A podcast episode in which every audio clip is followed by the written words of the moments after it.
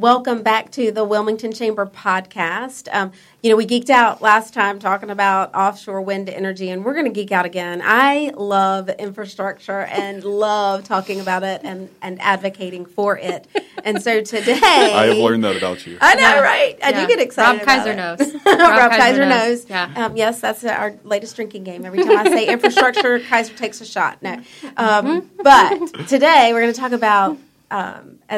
As the Business Journal described our annual meeting last week or weeks ago, leadership, vision, and a bridge. Because I haven't been on a stage anywhere in the last 3 to 4 months where I haven't talked about the need for a replacement for the Cape Fear Memorial Bridge. Is that intentional? Who, me? The intentional? Mm. Yes. Mm-hmm. It's a broken record. People look at me and say, oh, you're the one that wants that bridge. Yeah. But we all need to want that bridge. Mm-hmm. Our population between now and 2040 is going to grow by 35%. Mm-hmm. And most of those people are building houses in Brunswick County or Pender County, but Brunswick specifically as it relates to this bridge. And that's a lot of people who are going to come over a bridge that's already lived its life. Mm-hmm. All right. Yeah.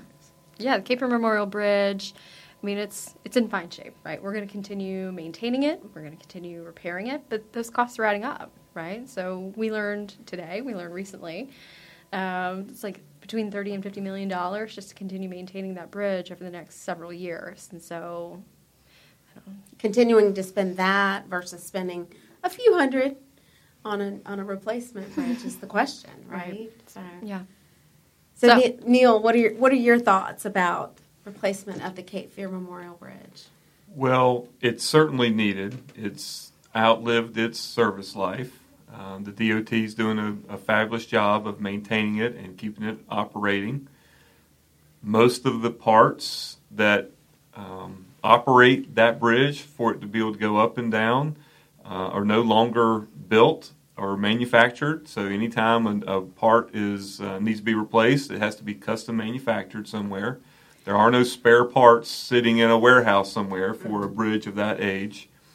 And so, one of the things we learned, that I learned today, is that it's considered a fracture-critical bridge, mm-hmm. which means that if there is any substantial structural damage done to it, barge impact or some other potential vehicle impact that causes significant damage, the bridge would have to be closed and could potentially be closed for an extended period of time. Mm-hmm. And due to the importance of that particular bridge to our region, if that did occur, it would have significant impact to our economy, to businesses, to tourism.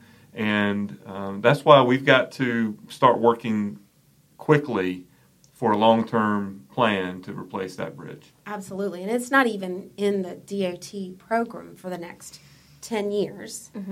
And we also learned recently it wouldn't matter even if it was, because the North Carolina DOT, because of cost increases and impacts to the revenue sources, they're already billions of dollars over what they have the money to fund. Right. So last November, we passed a bill, a federal infrastructure bill, biggest bill we've ever passed when it comes to infrastructure spending. Mm-hmm. But that's still not putting a dent in this particular project? No, it's not. The state of North Carolina will see just under $100 million. Like in $91 million. Funds, like $91 million. Yeah. And that will get put into the formula that North Carolina uses to distribute transportation dollars. But it's only going to minimize the number of projects that are delayed. Mm-hmm. Is that will help that. So we'll have fewer projects delayed. We'll get more projects completed, but it doesn't mean there's money to add any new projects. So we got to do something different. People see a number of $1.1 trillion and say, oh, well, there's got to be some nest egg somewhere that could be redirected to that bridge. But by the time you subdivide that into the different pockets that money's going to, none of it's going to roadways or bridges. Mm-hmm. Then you take the pocket it is, and you divide that by 50 states and all the other U.S. territories, mm-hmm. and then you get to what North Carolina's getting out of that, unless every single penny mm-hmm. That's allotted to North Carolina is all going to be spent on this one project. It's still not enough funding to replace the bridge. Right. And even if that was going to happen, the bridge has to be on that improvement plan already for it to be eligible, and it's not. Right. So there's multiple reasons why this recent $1.1 trillion federal bill, the funding from that is not going to be the solution for us for that bridge. So we've got to start looking at other alternative ways, funding sources, methods, collaboration with our regional partners in order to be able to have the funding to do what needs to be done with that bridge. So let's talk a little bit about that process, right? The transparency behind that process. How do we get the Cape Fear Memorial Bridge listed in the STEP? Well, that's a process that we just have to wait for that to come around again, and we'll certainly do that. I think that that we would like to find the creative ways to get it done outside that project. Because even if we got it in, that's still a decade away. 10 years away, at least. And so there are ways. We've done creative things in the state of North Carolina using grant dollars. There's a grant called a TIFIA. There's Garvey bonds. There's a couple of other unique ways to access grant funding. So that wouldn't be money that would come into the distribution process. You have to apply for it, and it does. It takes regional support to do things like that. There is at least one project in the state of North Carolina that was a public-private partnership, or a private company literally put the money in first and are awaiting their payback. We've had projects completed in the state of North Carolina where the contractor agreed to stretch out their payments from the state to a longer period. So it took them 4 years to build it, and they agreed to be paid over 6 years. Who does that? But a private company in North Carolina agreed to do that with a section of highway in our state in order to get that highway on the books faster. And I'm sure that contractor made great friends with the DOT and agreeing to do that. And so we've got to figure out, and it may take every single one of those ideas to get this done, because this is an expensive project. Yeah, we lost an opportunity to add a third bridge over the Cape Fear River because we couldn't get our act together as a region. And I'm determined, if I do nothing else, and between now and the time I retire, I want to keep the region together. I think that our economy is dependent upon each other. We know people live outside New Hanover County and work inside New Hanover County, and vice versa. So every connection we can make between those communities is critically important. I will never forget that I left this community when what we thought was a Category 5 hurricane was heading our way in 2018. And I went and hid in a friend's basement in Charlotte and waited for it to pass, and then I couldn't get back. It wasn't because the bridge was down, but because our infrastructure wasn't resilient. Right. Streets were flooded out, so that New Hanover County was a complete island.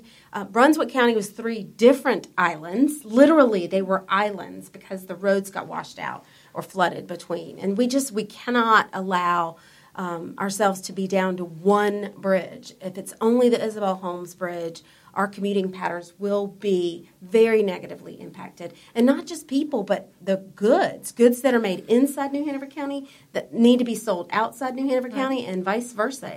There's a lot of truck traffic on the Cape Fear Memorial Bridge, truck traffic that needs to go to the ports. That's exactly right. I think there's two main issues. It's in economic development circles, it's workforce development. So where are you finding your talent? And our talent is regional. We like to think of ourselves as maybe an island, but we're really not. We're drawing folks from all over the region.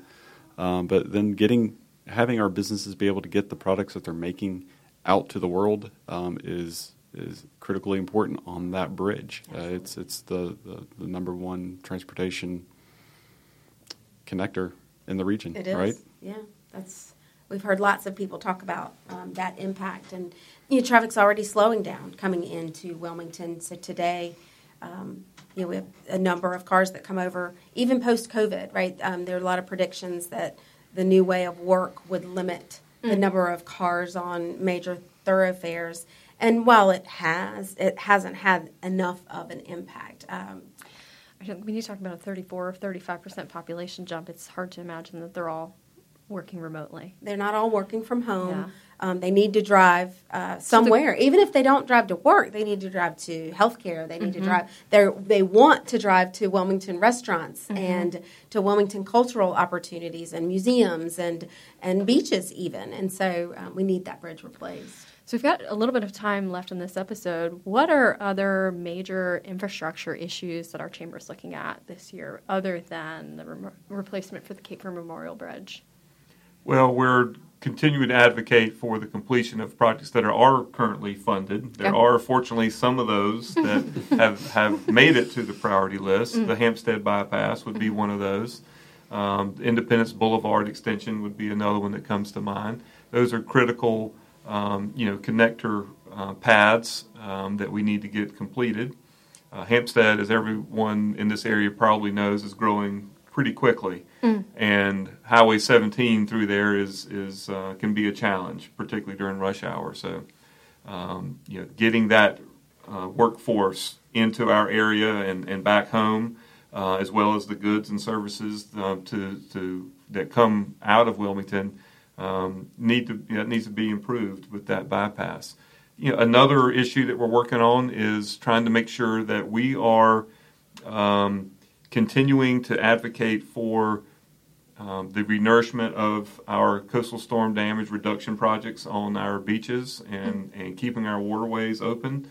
That's another critical business component of our area is the use of the waterways. And I'm not talking about just recreationally, but commercially. There's a commercial fishing that uses that. There's charter boats. There's there still is some traffic by barge that where goods are transported up and down the waterway. And so keeping the inlets clear and moving that material back on the beaches to protect our beach infrastructure is very important to me. And that's something that we're working diligently on right now for particularly in our immediate region, Carolina Beach and Wrightsville Beach. So. We had a meeting about that earlier today. So we're doing things like that constantly to advocate for our region as a business with the Chamber of Commerce. Yeah, there are also some key intersections in our community that that present challenges for traffic, right? And people will tell you which intersections to avoid during rush hour. And so working with the DOT, some creative intersections at Eastwood and Military Cutoff, which mm-hmm. actually has impacts on some development opportunities in that part of the community, then at Carr and Martin Luther King Jr. Boulevard, and then Market and MLK also. Or a couple, those are three. And then we're extending. We're still talking about going over? Yeah. Yeah? Cool. Yeah. All right. It's been a while since we've been talking about that. Keep the traffic moving when you create an overpass mm-hmm. that keeps traffic moving both ways, right? Yeah. So you don't have the need to stop traffic when you have them routed a little bit differently. And while there are some impacts when you do that, and it does maybe add a couple miles more on your actual trip, it cuts the time, right? And it just makes us a more attractive place because you don't have to sit at traffic lights, but they're really important. That's one thing that my wife would not allow me to make a joke about in my speech at the annual meeting was, Wilmington used to be known to have one overpass, College and Market. The only overpass Wilmington ever had for 50 years.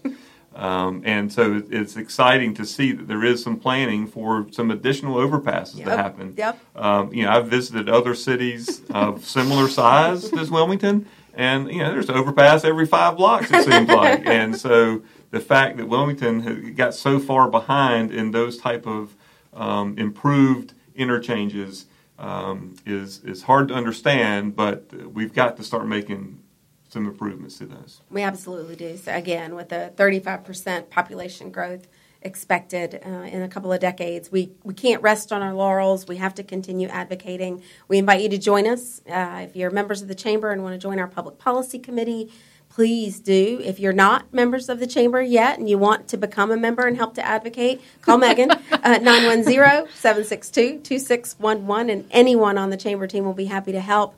Again, thanks so much for joining us on the Wilmington Chamber podcast. Neil, it's been fun having you here talking about this infrastructure topic. I always look to my engineer friend when I have questions. So, and he's always quick to help me figure things out. And Josh, thank you for helping us talk about it as well. Thank you. Yeah, I appreciate the opportunity. Thank you. Yep.